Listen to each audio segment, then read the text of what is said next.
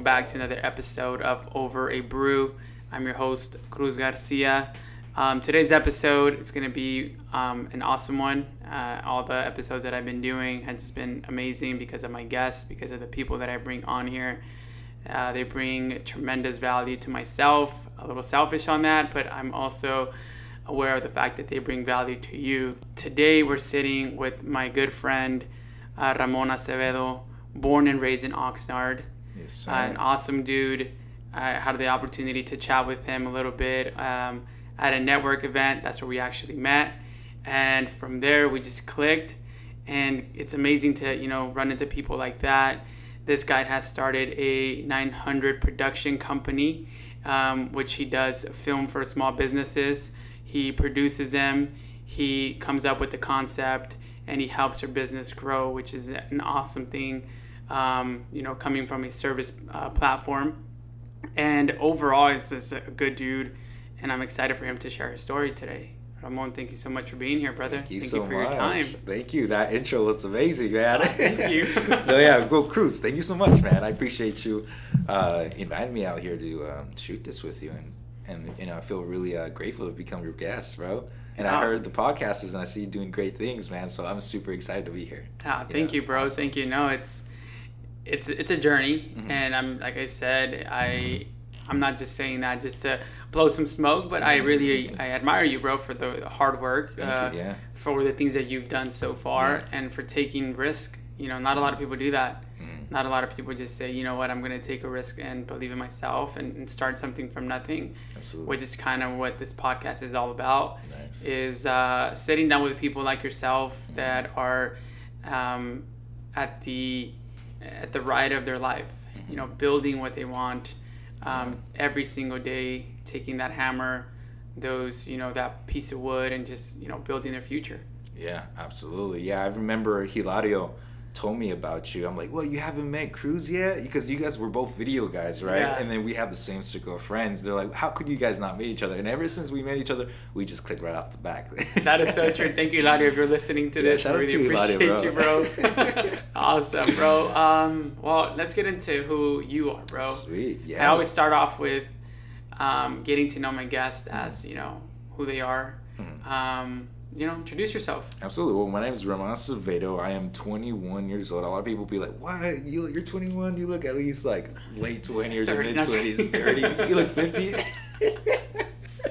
but no, yeah, I was uh I was born in Santa Barbara. That was my little hometown, and moved to Oxnard when I was around seven years old. Uh, due due due uh, because my uh, family actually there was a restaurant um, for sale in Port Hueneme. Uh, since my dad was working in the food industry for the longest, he uh, they save up, they save up enough money and then they bought this. They invested in this restaurant, and that's what caused me to move to Oxnard. And I was just raised in Oxnard, from beginning of first grade to you know present time. You know, and then um, so that's where I started from. And then I'm huge, huge on movies. You know, that movies were my thing growing up as a child. I don't know about you, but me, I remember when the first Spider-Man came out, uh, the Tobey Maguire one.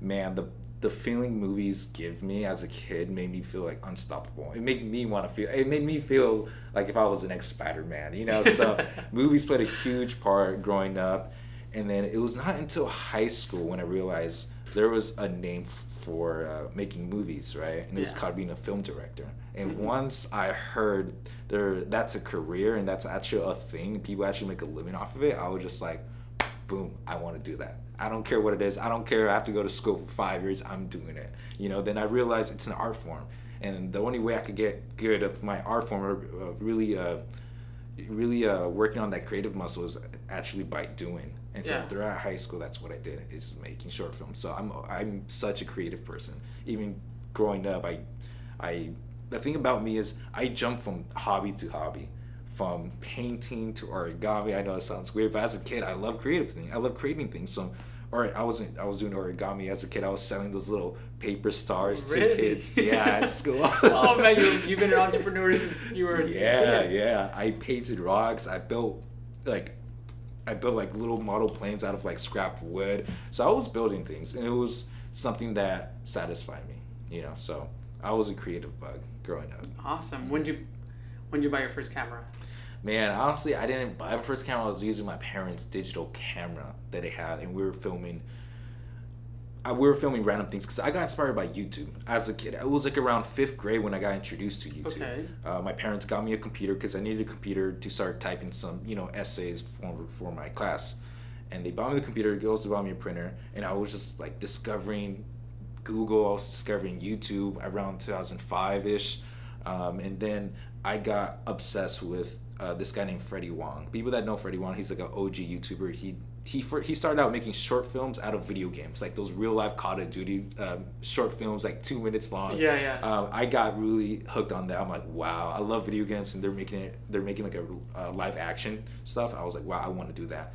And then that's what I did. We made a bunch of little war films. me and my me and my cousins. Wow. Uh, like around like growing up with my digital camera, and since I wasn't, into, I didn't know how to edit, so everything was inter- everything was in camera. So, for example, I had my phone, and I rec- I uh, and using my phone, I record like a voice memo of like this. Um, kind of like this most uh, this gunshot effects.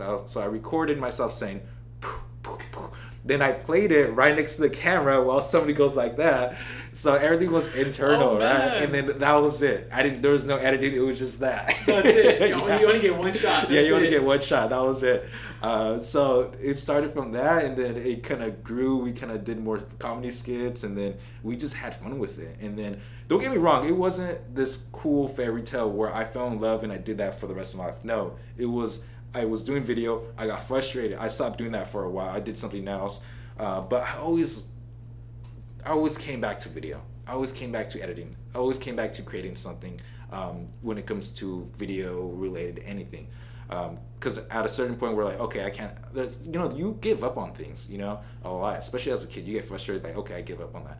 Um, and that's what I did to uh, video editing. I did that to shooting little my, little films. Like for the for the longest, I give up, but I always keep on coming back to it. You know, and then the more I come back to it, the more the stronger I was before. So that's how I progressed through that stuff. Do you think that uh, other things that you were doing, such as um, painting rocks or other creative aspects, Uh-huh. do you think that also played a role of your strength whenever you would come back to filming? Yeah, it's honestly, I need to be doing something creative. There's there's an itch inside of me that's that wants to come out. Either it could be painting rocks or doing origami. I I have this this itch in me that I want to build something. You know, mm-hmm. so I'm such. You know, I'm a Libra. I don't know if other people believe in zodiac signs, but Libra's like one of the most creative signs out there. You know, so I need to build something. That's it satisfies me the most. You know, I prefer a creative job over any other jobs because it's it's just who I am as a person, and that's something I can't really change because I found more joy doing that than anything else. So I'm just running with that. Damn. Well, I, I want to get into how you took your creativity and started a business and helping business get their their story out there. Mm-hmm. Before we get into that, I also want to talk about your parents. I know that you mm-hmm. mentioned off air that your parents started a business. Yeah. You know, they moved from Santa Barbara out here to buy a restaurant. Yeah.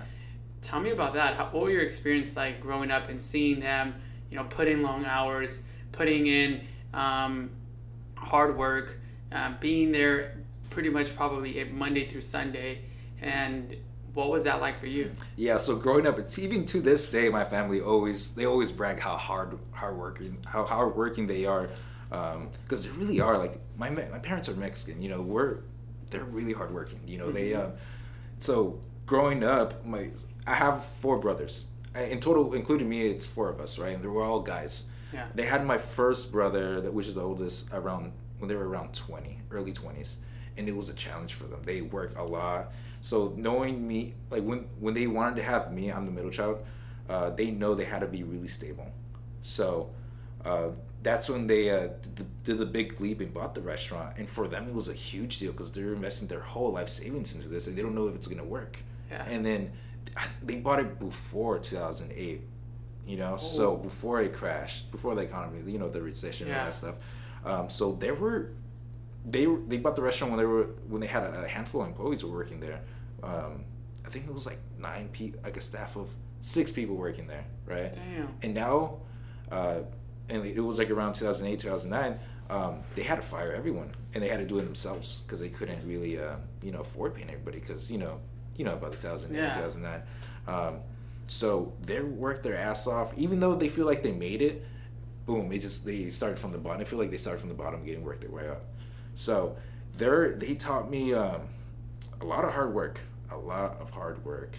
Um, we went from living in this huge house to getting kicked out and moving back to our little house. You know, because I Yeah. remember I still have this clear, uh, vi- uh, clear memory in my mind where the there was this guy in a suit who was just knocking at the door, kicking us out, pretty much. Think it was the bank, the bank or someone. And my mom used to just cry like to the front door because they don't leave there. So that clear memory really uh, stuck in my mind for the longest, and I realized the value of being financially uh, stable. You know. I see the power of what money could do, and that really motivated me to really start my business and really open up something that where uh, I don't want my kids to see me like that, you know, Yeah. struggling. So I, I'm doing this for, you know, the future of, you know, my kids and, you know, the future of, you know, even my family right now is supporting them right now. So, so entrepreneurship was always a big thing. And I'm very ambitious too. Like I, if I want to get something done, I'll get it done. I don't care how hard it takes, you know, and I don't mind losing. That's Yeah. the thing. People are afraid of failure. I don't. Like for me, I have nothing to lose. You know, I'm, um, when I was, I, I'm young, so I have the the advantage that I have that a lot of people don't have is time. You know, I, I don't want to be five years down the line and think to myself, wow, I wish I could have done this. I wish I could have done that. No, I'm just gonna do that now and save me a bunch of headaches later on. Just do this now. Do all the mistakes I do now. I would rather fail fail a thousand times. You know, because every failure is a lesson to be learned. So Mhm. that's the way I operate when it when it comes to entrepreneurship, and my that's what the parent my parents taught me a lot. So they taught me the value of money and how powerful it could be. dude like that's just trying to paint a picture of your your mom going through and your family going through that Mm-hmm. that uh, that uh, state in their life where Mhm. almost being kicked out of your own home Mhm. especially home where you feel protected you feel secure you feel um, that no one can just come in and and remove something from you Yeah. right and to see that that's that's crazy Yeah, absolutely. And then, yeah, there's again, there's other stories how like my parents' accountant really fucked them over.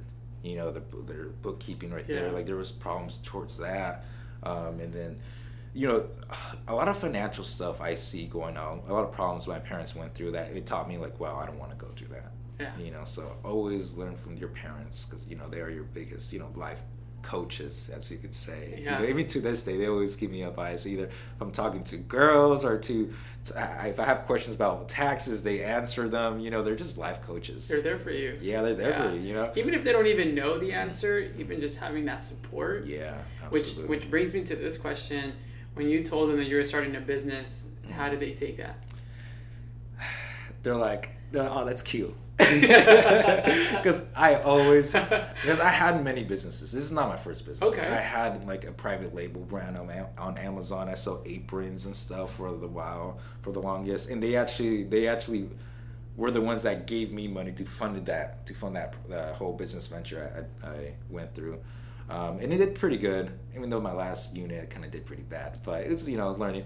But I don't, here's the thing they're not really too supportive They're not. because you know why? Because they're really traditional. They want me to go to school, become a doctor and stuff. Because that's, um, again, they're I'm first generation here, so they're they're born, uh, they're raised in Mexico. So, um, living in a really poor uh, uh, town, the they look at pe- they look at lawyers, they look at doctors as successful people. So when coming over here, they want me to become one of those. You know, even though here the culture is a little different. You know, a lot of people don't see doctors as successful. They look at these millionaires, these freaking startup companies successful. So my parents are really traditional like that. So they always wanted me to become a to go to school, to go to university, the traditional four year university, which I, I didn't I didn't end up going, but um, so they they're supportive, but they're like ah well s- I don't know you know they're kind of iffy about it still to this day you know.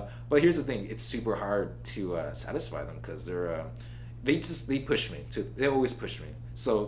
I don't want them to be satisfied either, because Yeah. for me, there's no, they they drive me. You know, they're like, oh, you made like, for example, you made five grand this month. Oh, that's cute. You know, that's cute because they they push me. Yes. They always want to see me grow, grow, grow. which is good. Yeah. That's, it's good that you, you have people that raise the bar for you, Yeah. that have high expectations. Absolutely. Because if, if we didn't have that, if we didn't have people like that in our life Mm-hmm. who expect more out of us, um, lucky enough, we have our parents, just like you mentioned, and my parents as well. They're very supportive. Um, it's great to have those individuals. Yeah. Even people that don't have parents, the power of even having teachers, Yes. mentors, those Mhm. are powerful. Like I had uh, throughout high school, uh, a lot of high school kids they really kind of they don't give a fuck about their teachers and all. But I was the opposite. I want to have a one-on-one conversation with my teacher, with my art teacher, with my business teacher, uh, all throughout high school because those are the people that taught me a lot of lessons, especially my my film uh, professor in high school, my video video production class.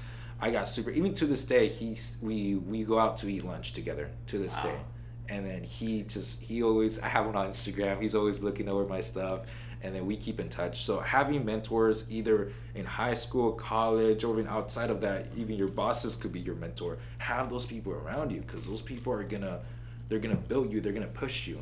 They're gonna make you feel uncomfortable, but that's what you want. You want to feel comfortable. You want to uh, outgrow your shell. You know, so even because there's a lot of people that don't have parents you know that's the thing um, but it's okay like there's again teachers um, there even i i feel bad for high school teachers because they go through so much shit and they Yeah. they uh i definitely believe they should get paid more for what they're doing you know because they're really benefiting the society they're really helping society Mhm. by um you know giving up their time and just being a teacher is super important I, I agree I agree with you. I was having this conversation not too long ago with someone and we were talking about that. We were talking about the value of being a teacher. Especially for me, you mentioned high school. For me it's elementary. You know, from Yeah. first grade from kinder to 5th grade. Mhm. That's where as a teacher you're able to shape, mold the mind of that kid. oh yeah You know what I mean? oh yeah you know, I think that they should be teachers overall should be paid a lot, Yeah. but I feel like those teachers in specifically that take that that role, those are the teachers that I believe should be put on a pedestal. The ones that are actually out there looking out for the best interests of the of their students, not the ones that are, hey, I'm here to collect a paycheck. Every single Yeah. student here is just a dollar sign, and I need you to make sure that all these all these seats are filled. absolutely, You know, I think No, that school system needs to change a little bit oh yeah and introduce a lot a lot of different activities like yeah empower creativity empower imagination empower Mhm. meditation empower yeah you know uh, self-discipline Mhm. empower love yeah empower empathy sympathy you know Mhm. gratitude yeah because I, I feel that in today's world we we take those things for for granted yeah there's there's a handful of things that i wish they uh they teach you in high school or in school in general before heading off to college is one how to deal with your emotions how to Yes. deal with your thoughts how to stay calm under pressure Mhm. stuff like that oh my god will be it's super important uh, to know that stuff especially going out there in the real world and the adulthood and all Yes. that stuff and also our fan, uh, finances like anything because i have so many questions about taxes and all that stuff um, even to this day i still have questions like that Yeah. so learning stuff like that in their school is super important and oxnard high school was actually i went to oxnard high school shout out to uh, yellow jackets it's crazy I first it in my high school's uh, yellow jackets Really? Yeah. Okay, that's funny. That's funny. Um, yeah, Oxnard High School was the only high school at the time to offer business classes, a business academy throughout the whole uh, high schools in the district. So I was really lucky to to be in one to be in one of those schools that they offer that stuff. And the stuff I learned, I took a marketing class, took a personal finance class, and I, to be honest, I had one of the best teachers out there that really um, wasn't there to. She wasn't there to be my friend. She was there to be a mentor. You know, she didn't let any any kid get close to her like personally because Yeah. she always had like a, a kind of- Professional yeah, wall. professional. But like she pushes us to the, the limits. You know, so um, again, having classes like that are super important in high school to really it sets a really good foundation um, Oh, growing yeah. up. Growing up. Definitely. And which actually leads me to this question for you. Mm-hmm. Uh, I see how patient you are. Okay, You know, I admire it. Thank and you. just your presence. You Yeah. seem like a very relaxed, yeah, chill uh, type of guy. gotcha. Um, in today's world, especially. In today's world where hustle, You know, you look at Gary Vaynerchuk or Gary Yeah. Vee for those people that uh, he's all talking about hustle, push yourself. If you're not working sometimes 16 hours a day, then you're not, what are you doing? Yeah. Um, go and get it. But he also talks about patience, about falling in love with the process. Yeah. About it doesn't matter how old you are, doesn't matter when you started. If all that matters is to start and just keep grinding. Um, Gotcha. I can say that I'm guilty of it sometimes, where I just want things instantly, Yeah, instant absolutely. gratification. Yeah. But I also try to remind myself that things take patience, Mm-hmm. things take time, things take effort, things take, you know, hard work. Mm-hmm. How do you manage to deal with all that stuff? Well, here's the thing. Patient wasn't patience wasn't a thing that came to me naturally. It's something that I learned uh, over time. It's something that could be taught. Yeah. Um, so naturally, I'm not. I'm super impatient. That's the thing. But I learned to be patient. That's something that I learned through meditation, through a lot of. Mostly, it's something that you learn more through your spiritual self, um, getting to know yourself more as a person. I could say meditation taught me so much. Um, and then days that I don't meditate are like one of my worst days where I'm just very just like any everything bugs me. I'm very emotional if I don't meditate because it's just I don't know. I get mad easy easier because uh, again, meditation taught you how to be really calm Yeah. within yourself and think back and and think about things before you make any decisions. Um, and I don't know. The thing I believe in, everybody has their own clock, I should say. Everybody has their own time. For example, this guy really became famous and he made a lot of money in his early 20s because that's his time, that's his clock, and that's his success means something uh, different than it does to you. Your success means something totally different than other people, um, and maybe it's just not your time yet. You know, um, you gotta really. The longer you wait, the more sweet success feels, and that's how uh, I like to think about it. So the longer I wait, I know how uh, the sweeter success will feel like, if that makes sense. Yeah. You know, so that's whole. That's my whole theory about it. Um, but being patient is key. Being persistent is key. Um, don't you don't want things too fast because it's not gonna feel as good as you wait. You know, um, that's the thing for me. It's just it's a waiting game. You know, it's again it's uh, it's a marathon. It's not a sprint. Mm-hmm. You know, that's why it's funny because throughout high school I actually run marathons, and Yeah. that I I have so much respect for people that run marathons because their their certain type of mindset is totally different. It's they're a whole different type of breed. You know, have you ever ran a marathon? No, I Ever? haven't. I actually, I'm thinking of doing one. I was thinking of doing one this year. Mm. We're still like three months away. Yeah, three months away from Santa to the Sea, Mm-hmm. right? So it's a half marathon. Half marathon. Nice. And I really want to sign up for it because of my mental challenge, not Oh. more my physical, Mm-hmm. Because I think it all starts up here. yeah. Oh yeah. Yeah. Mhm. Absolutely. Yeah. It's. I ran a half marathon. Man, it's tough. It was it twelve miles, right? For a Uh, half probably marathon? 13. Yeah. Yeah, yeah, um, yeah. That's yeah. It's it's a mental game. It definitely is, and it you could incorporate that mentality into your everyday life too.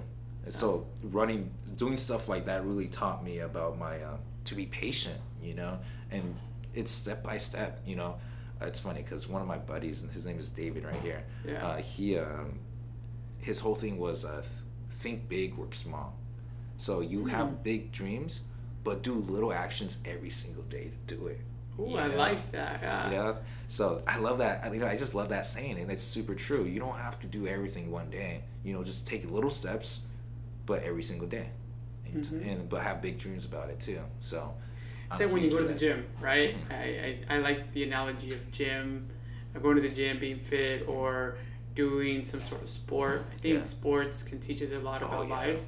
Uh, I was listening to a podcast. Uh, I was sharing with you off air, uh, Jay Shetty and Kobe Bryant, Mhm. and just little things every single day. Going to the gym, shooting a thousand shots.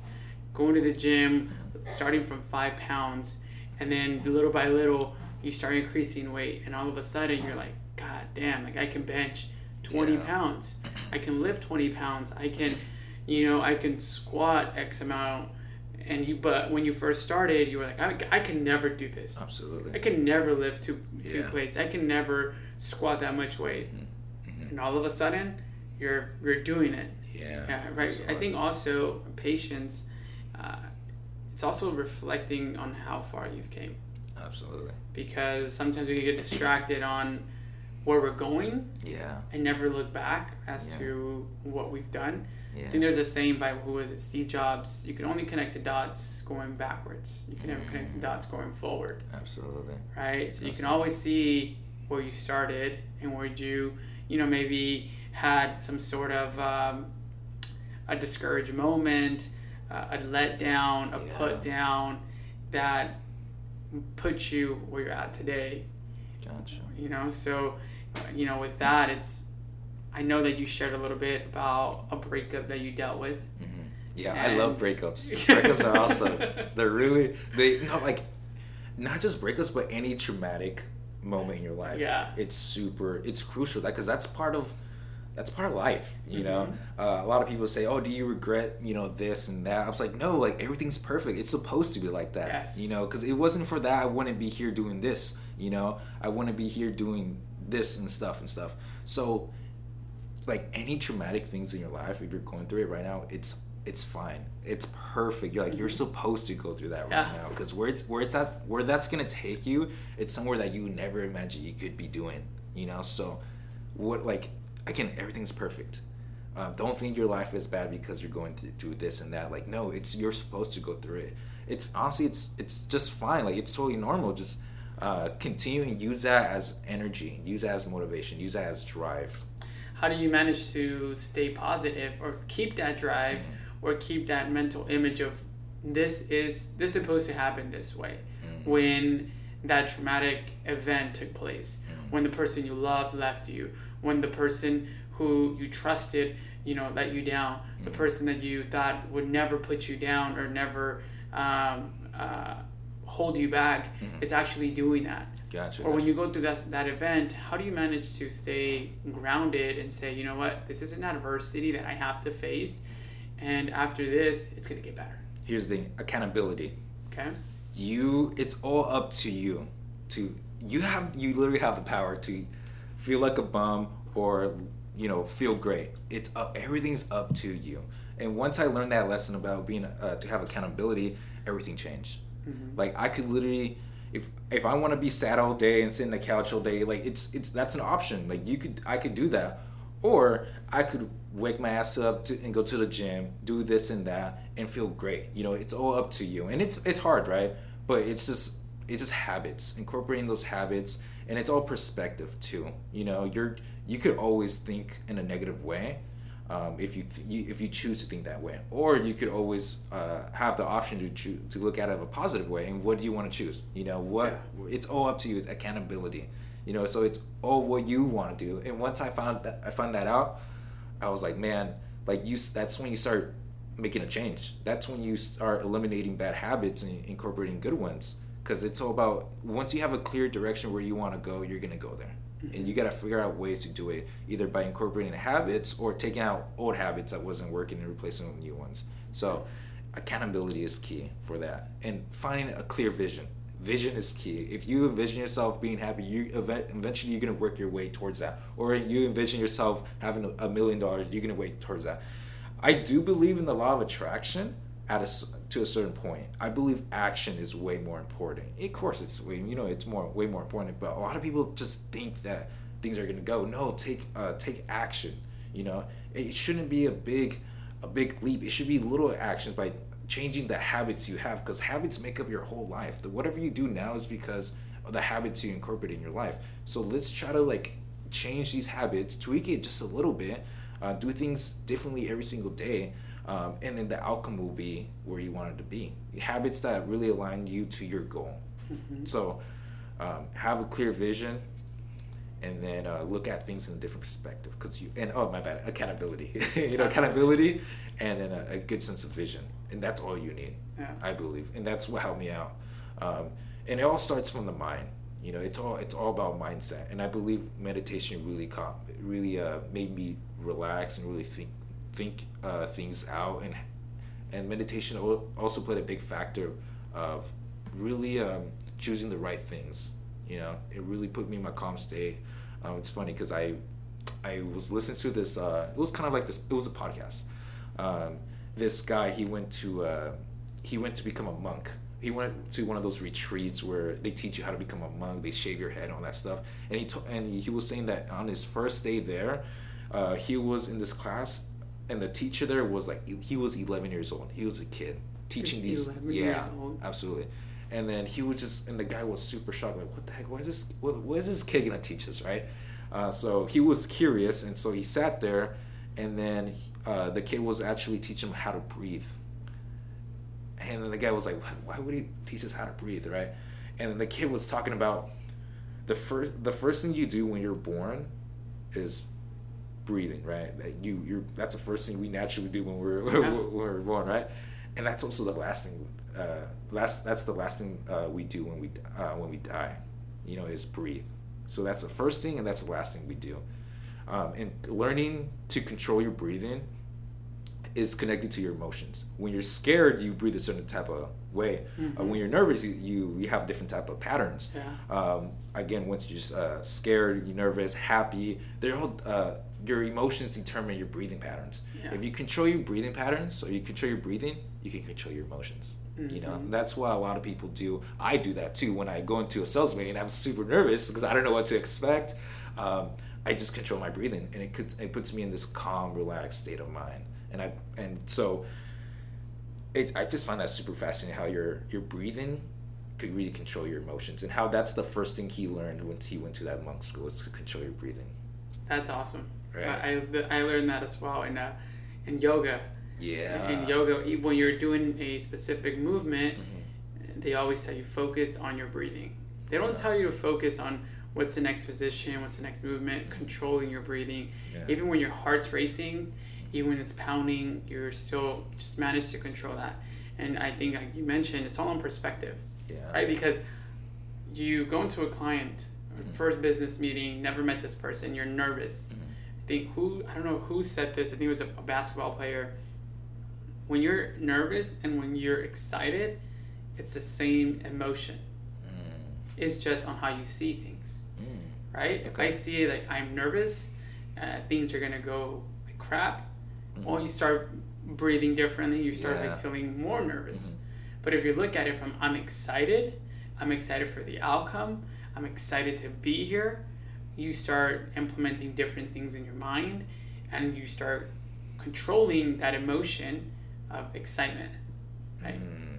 now I try to reverse engineer my mind to say if there's something that is uncomfortable for me and I start feeling nervous, mm. I rewire myself and say I'm excited. Absolutely. I'm excited about this, and it's okay if you're nervous, but just say you know I'm excited. This is gonna go great. It's gonna I'm gonna learn from this. Kind of how you mentioned, there's an adversity, I'm gonna learn from it. I, I, go through this process. I'm gonna learn from it, mm-hmm. and yeah, I think breathing is one of the hardest things to do, mm-hmm. and because especially when you're mad, you yeah. can just tell. Yeah. Why do you think people who smoke cigarettes are calm?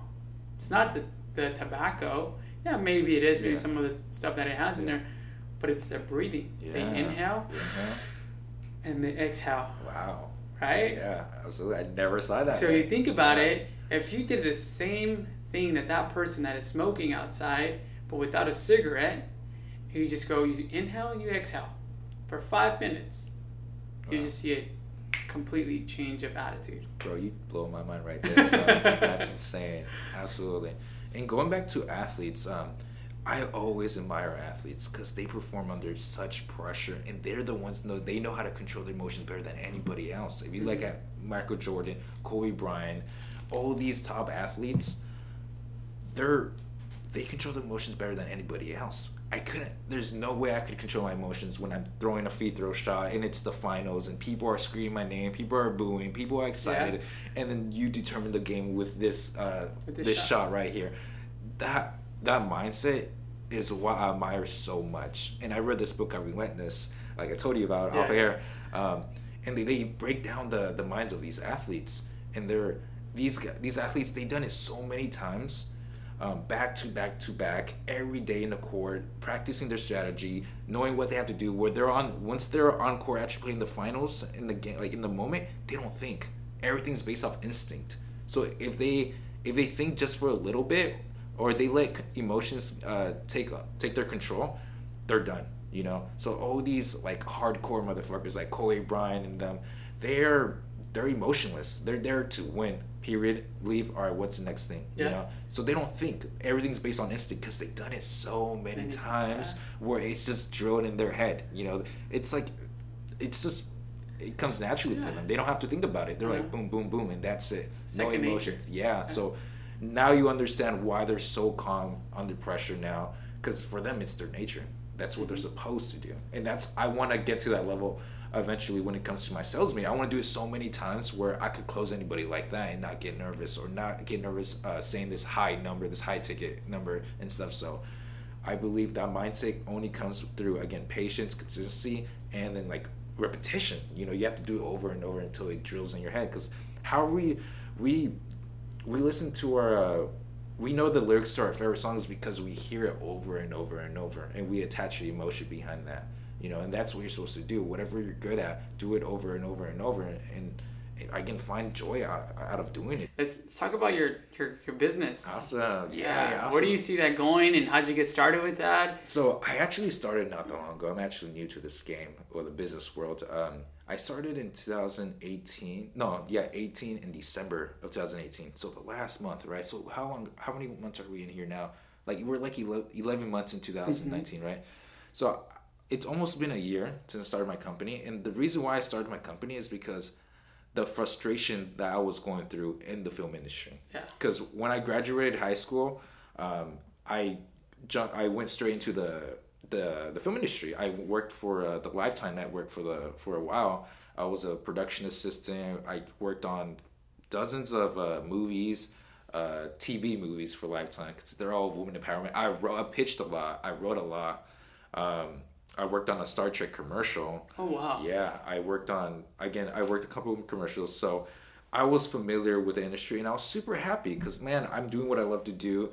Um, but I wasn't satisfied because I was still. I was, I felt so close to my dream, but yet so far. Because yes, I'm working in the film industry. I'm working with these top directors and stuff, but I don't. I'm not nowhere near close to them, right? Where I want to be. There's no climbing up the ladder. Yes, you probably move as a director assistant, but that's all you get. That's all the jobs you get. I'm telling you this because I had a I have a couple of buddies that they work there, uh, same position I was, but only difference that I was 18 at the time and they were in their late 40s. They already graduated from the most prestigious film school out there. They already got like all the you know they they they graduated with the best you know film degrees and stuff, but they're still doing PA work, production assistant work. And again, I was 18 and they're like 45 and they were doing the same job. So I knew something wasn't right. I knew something was uh, corrupt in the in the film industry. So again, you're always gonna get jobs. You don't, there's no moving up the ladder. If you want to become a director, go out there and direct. Period. If you want to be a writer, go out there and write. So that's the only way you could get in into it. And also, and that's what I did. That I went out. I stopped working there. I produced. I wrote my first feature film. Um, I went out there. I was. We shot twenty five percent. But here's the thing, I need money to make a movie. You know, Yes. I I got I got out with it. I mean, I went. Th- I got I, the reason why I got twenty five percent into it is because a lot of people were doing it out of love, right? But you know, since I'm working with everybody's schedule, there's been months. There's been three months where we didn't shoot a single day because everybody's busy with their own schedule, right? And then I realized I've been on sets where we everybody wasn't getting nobody was getting paid. Everybody was doing out of love. And I also been on sets where people were um, were getting paid just a little bit, maybe like twelve dollars an hour. Uh, but there was a huge difference. The way they act when people get paid on set is way different than people that's doing it just for love, you know. Um, so I realized, man, I need money, I need capital. So out of that, I kind of, I kind of, um, I was like, okay, how do I monetize what I'm good at? You know, I'm making, I've been making videos for the, my whole life, and I'm pretty good at it. Um, if not, I knew people that do it better. Um, so I was like, okay, how do I monetize from this? So I started out. I was like, okay, my first business plan was like, you know what, I'm gonna tackle uh, music videos because I did music videos. On how hard, how hard could it be to start a business like that? And I heard stories that people become successful as you know music video directors, and eventually they converted into film directors and stuff. So that was my route. Then I realized, man, that's not what the money's at. Uh, a lot of these artists, they're broke. You know, these, these are str- struggling artists. They're not gonna pay me like that. I, I, I'll get lucky if I, they pay me like five hundred dollars for a music video. Yeah. Um, so I had to change my whole business perspective. Um, and gotta go where the money's at. And then the money right now is in businesses and helping them grow using video, because um, that's where we're we're shifting to that digital era. So everybody needs video within their company if they want to grow, because video builds trust. It builds that one on one connection. Um, a lot of again Gary Vee is huge on content. You gotta have content out there. Out there, it's, it's super important. Like if you don't have content out there or any digital presence, uh, within the next five years, you're you're basically a nobody, you know. Mm-hmm. So I realized there's an oppor- there's a market there, and I could attack it with video. So that's what I did. But here's the thing: I need to learn sales. I like okay, business owners is one of the most toughest people to sell on because they know they know they could spot a salesman right off the bat because yeah. you know they're business people they know. So I was like, man, I gotta learn sales, and then I put my head down for like three months reading every single book. I had mentors online. I Hilario was honestly one of the awesome people that was honestly I could say he was mentoring when I was starting up. Um, he recommended the best business books and all this and that. Um, so once I st- studied uh, sales, like okay, I know how to close people.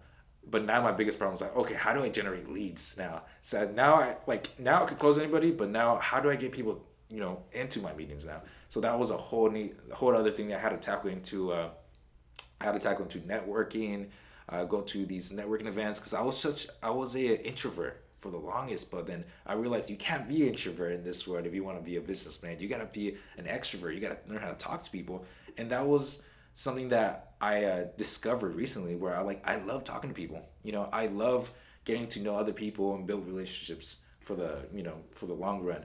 So it was it was perfect for me, and now I go to like several uh, business events every week. You know, and that's where I get the most of my clients. So now I'm huge more on the business side of it, but since I was so focusing on that, I'm lacking my video side, my creative side, and I haven't been that active. I haven't hold a camera. I haven't shot a video in the longest now because I've been so focused on my business side, and that's where I was like, you know what, I can't do this myself. Like 99% of businesses fail because we all wear the same hats, and they you gotta wear you you tend to hold on to the hats the longest. You're kind of scared to let it go because you were because oh that might he might he doesn't he might not produce the same quality that I will produce you know? But that's something that i was so confident within my editors and my, my video guys because i worked with them my, they worked on me with my short films. We had this creative bond that we like there's you know there's certain people out there that you just you you, you connect with them you understand them. And that's that's what i did. So i hire them now. So my i hire my best friends to work with me. So when i, I learned to delegate now like my position within my company is just to bring in sales bring in leads um, so i could provide work for my my friends and stuff yeah. Like, as in like editors and video guys, they do all the work, and then I'm like kind of the dir- creative director where I decide like, oh, if this is video needs more tweaking, we got to give another like revision to it. Uh, maybe I don't like the music of this. Let's change it up, stuff like that. But honestly, I love what I do because I use my passion to tell the world about yours. You know, so mm-hmm. I like I believe one thing that we offer, I offer within my company, it's called a video business card. Um, no, a lot of people think about when they hear video business because oh, it's a video of a hologram of you talking, right? It's not that. It's a video. It's a three to two minute video of um, that really takes the customer within your journey and really um, learning more about you, what makes you unique, what makes you different, what do you offer within two to three minute uh, video, and that video is perfect for um, creating cold leads into warm leads or even to hot leads because you really expose yourself and you're you're really standing out uh, from your uh, your competition, right? Uh, for me, I use that. I have, I have a video business card for my, for myself that I put in the signature of my email. So once I'm talking, to, I emailing a client, they see this picture of me with a huge play button that says "click here." And you know, as humans, we tend to see faces and we click on it because it's video. We tend to click on video more than we do to yeah. a thousand word blog. So once they click on me, it goes straight to my website. That's the first thing they see is a video of me. They click on it and like, wow, this guy's so unique and so different than everybody else. I'm gonna work with them.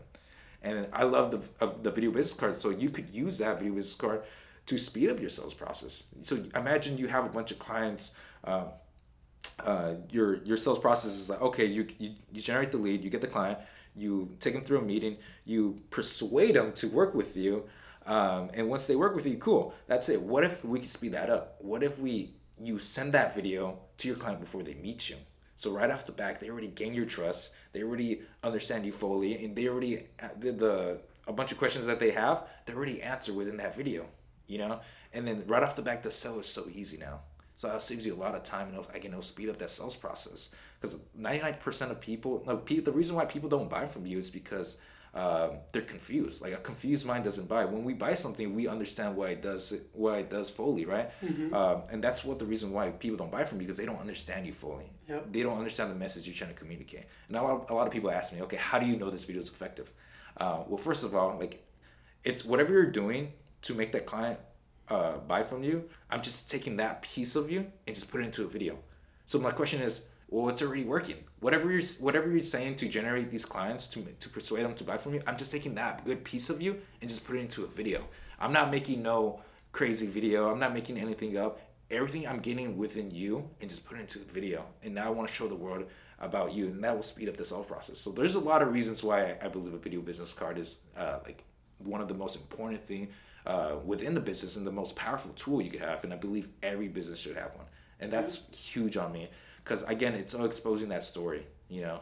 So again that's my uh, that's my whole thing with my company. It's helping businesses grow using video in the most effective way because a lot of people they don't they use video but for the wrong reasons or the, in the wrong way. Are you fucking tired about let me tell you this. Are you tired of those car dealerships where it's nothing but random ass drone shots that doesn't do anything to tell yes. a story you know? Yes. they hire their their nephew that got a drone for christmas to come film this because they got a drone and then it doesn't doesn't represent them, you know? For me, I like to sit down with my clients and actually believe in them, believe in their vision, believe what they have to bring to the table, um, and actually go out there and capturing them, you know? Um, so I'm there's a lot of people there's a, a lot of videographers out there where they uh, they're kind of doing the same field. I mean, they kind of have the same niche market about uh, doing video for businesses.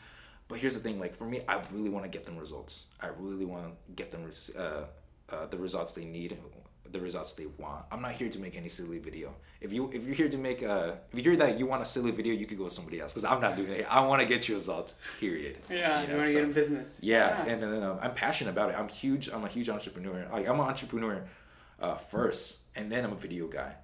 Um, but here's the thing. Here's my long term. Here's the purpose behind my company. Yeah. Again, it's to build capital to eventually start making my own movies. Once I feel like I'm uh, I'm making enough money to invest in the to make a film, I'm I'm gonna go do that and uh, and then make a movie um, and do my own marketing.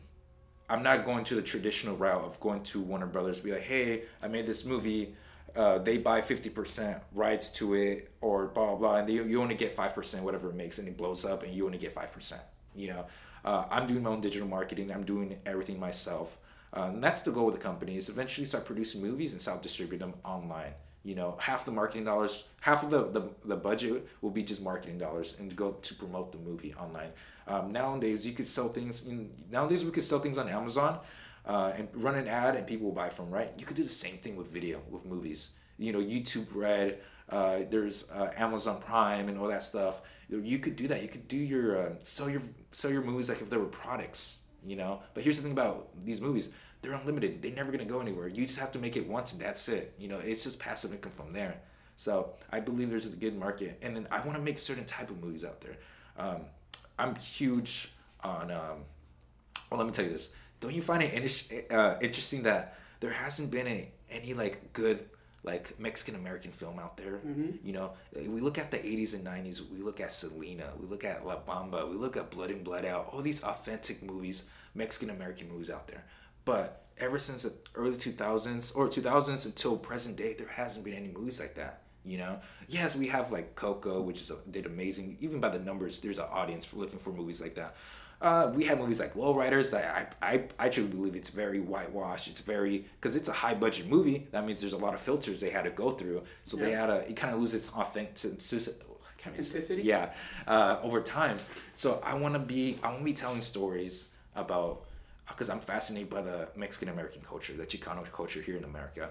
Like these gangbangers you see on TV that you know Trump says they're you know bad men and stuff. Yes. I'm actually really fascinated by them. I'm really fascinated by the East LA culture, the Cholo culture, and I want to make stories about it. Like I want to make a story about these two paleteros, uh, like this old lady and this this old man actually fall in love. You know, that would be a cute ass story. Yeah, Imagine yes, seeing dude, I'm, I'm picturing it right now. Yeah, so like stories like that that need to be told, you know, and I believe um, and I'm working on a story right now that I believe it's very, uh, it's powerful. You know, Um, I get. I want to see more Mexican American films out there. I want to see couples, immigrants falling in love in America during the Trump era. I want to see movies like Oh, that. Oh, that would be good. Yeah, I want to see movies where, like, the field workers and have to go through the family and just family drama. Like, I want to see more stories like that. I want to shine light to those stories, stories that I want to see, were when I was a kid. So those are the type of movies I'm gonna be. I'm, we're gonna specialize in within the next three years is making those type of movies because those type of movies are need to be told and it's super important. Yes. Like, let me tell you the the most powerful thing about storytelling. Um, you look at the modern day cowboy. You look at a uh, when you think of cowboys, you probably think of this heroic cowboy with like their cigarette. They go, they save the day, they get the girl, they ride off on the horse to the sunset. Right. Um, let me tell you this. What if I told you that uh, cowboys back in the day they weren't heroes. They were actually slaves. They were actually some dumbass hillbillies, right? They were they were meant to uh, to uh, to send sheeps across different states, right? So these people had no education. They even, they didn't even know how to speak English. Their their job was to take like you know animals to a different state and you know all that stuff. So cowboys weren't heroes back in the day. So uh, not until like these little villages they decided to make these plays for uh, the the little cities and stuff or little towns um, and they used cowboys as a hero in that in their story.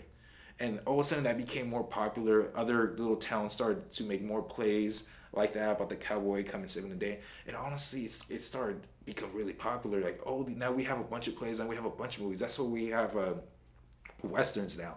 It made it westerns made uh cowboys the hero in the story. You know what if we could do the same thing but with mexicans Yeah. with immigrants now the whole thing is uh, turned uh, on its head now now we look at immigrants and mexican americans as the hero in the story and maybe uh, 16 years uh, down the line or 20 years down the line we look at mexican americans as heroes now we look at Native Americans as heroes to America. Let's change the perspective through the power of storytelling. And I think Oh, it's man, the most powerful awesome. thing out there. I think so that's my purpose. That's what I do. What I do. Yeah. Before the podcast ends, I have this last question for you. Go for it. Well, first, where can they find your your movies? Where can they find a little bit more about you and who you are? Awesome. Well, yeah. Well, I'm on. I'm a little bit on everywhere. I'm on LinkedIn. I'm on Snapchat. I'm on Instagram. I'm on Facebook. But you know, Munchies 104. Uh, that's always been my my my title, my username for every single thing. Okay. Though as I mean, they people ask me like, where did you get the, the name Munchies at? Because everybody tells everybody that's my name. Everybody calls me by Munchies, but honestly, I don't even freaking know. Like I know other Ramones, and they told me, yeah, my family calls me Munchies too. Maybe it's a Ramon thing. Maybe. where like in Mexico where they call it, you know Ramones Munchies. Who knows? uh, but yeah, again, I'm on Instagram Munchies 104. My my production company is called 900 House. Um, it's on Instagram too. We have our own website. It's in the link in the bio. Don't worry. Got get it, got that. it, But- got it. Awesome. And this is my last question: Is what legacy do you want to leave behind? legacy. I want to change society. I want to. I want to change the way how uh, we look at you know people. I want to tell more stories that need to be told. That they're right now the Hollywood can't do it because it's all politics. Whatever can make the most amount of money. That's why I don't like uh, asking money from investors because they have they have they have creative control because they have they're the ones with the money. I want to build my own capital and build the stories that I that need to be told in this day and age. And I believe story can change the world. So I want to change the world with my stories. Beautiful, bro. Beautiful. Loved it. I, I thank you so much one more time for being on here. Thank you so much for making time to Thank you. I appreciate be part so of this much. project. And man, it, this is awesome. Thank it was a great interview. Awesome. I got you. to know a little bit more about you. And guys, make sure that you go and follow this guy. Um, major things that he's accomplishing. Huge guy, uh, kind, loving, and beyond all that, he's someone that wants to make a difference on this world. And I, I truly empower his vision. I truly am proud of who he is and who he's going to become. So, uh, thank you guys for listening. Catch you guys in the next episode. Peace.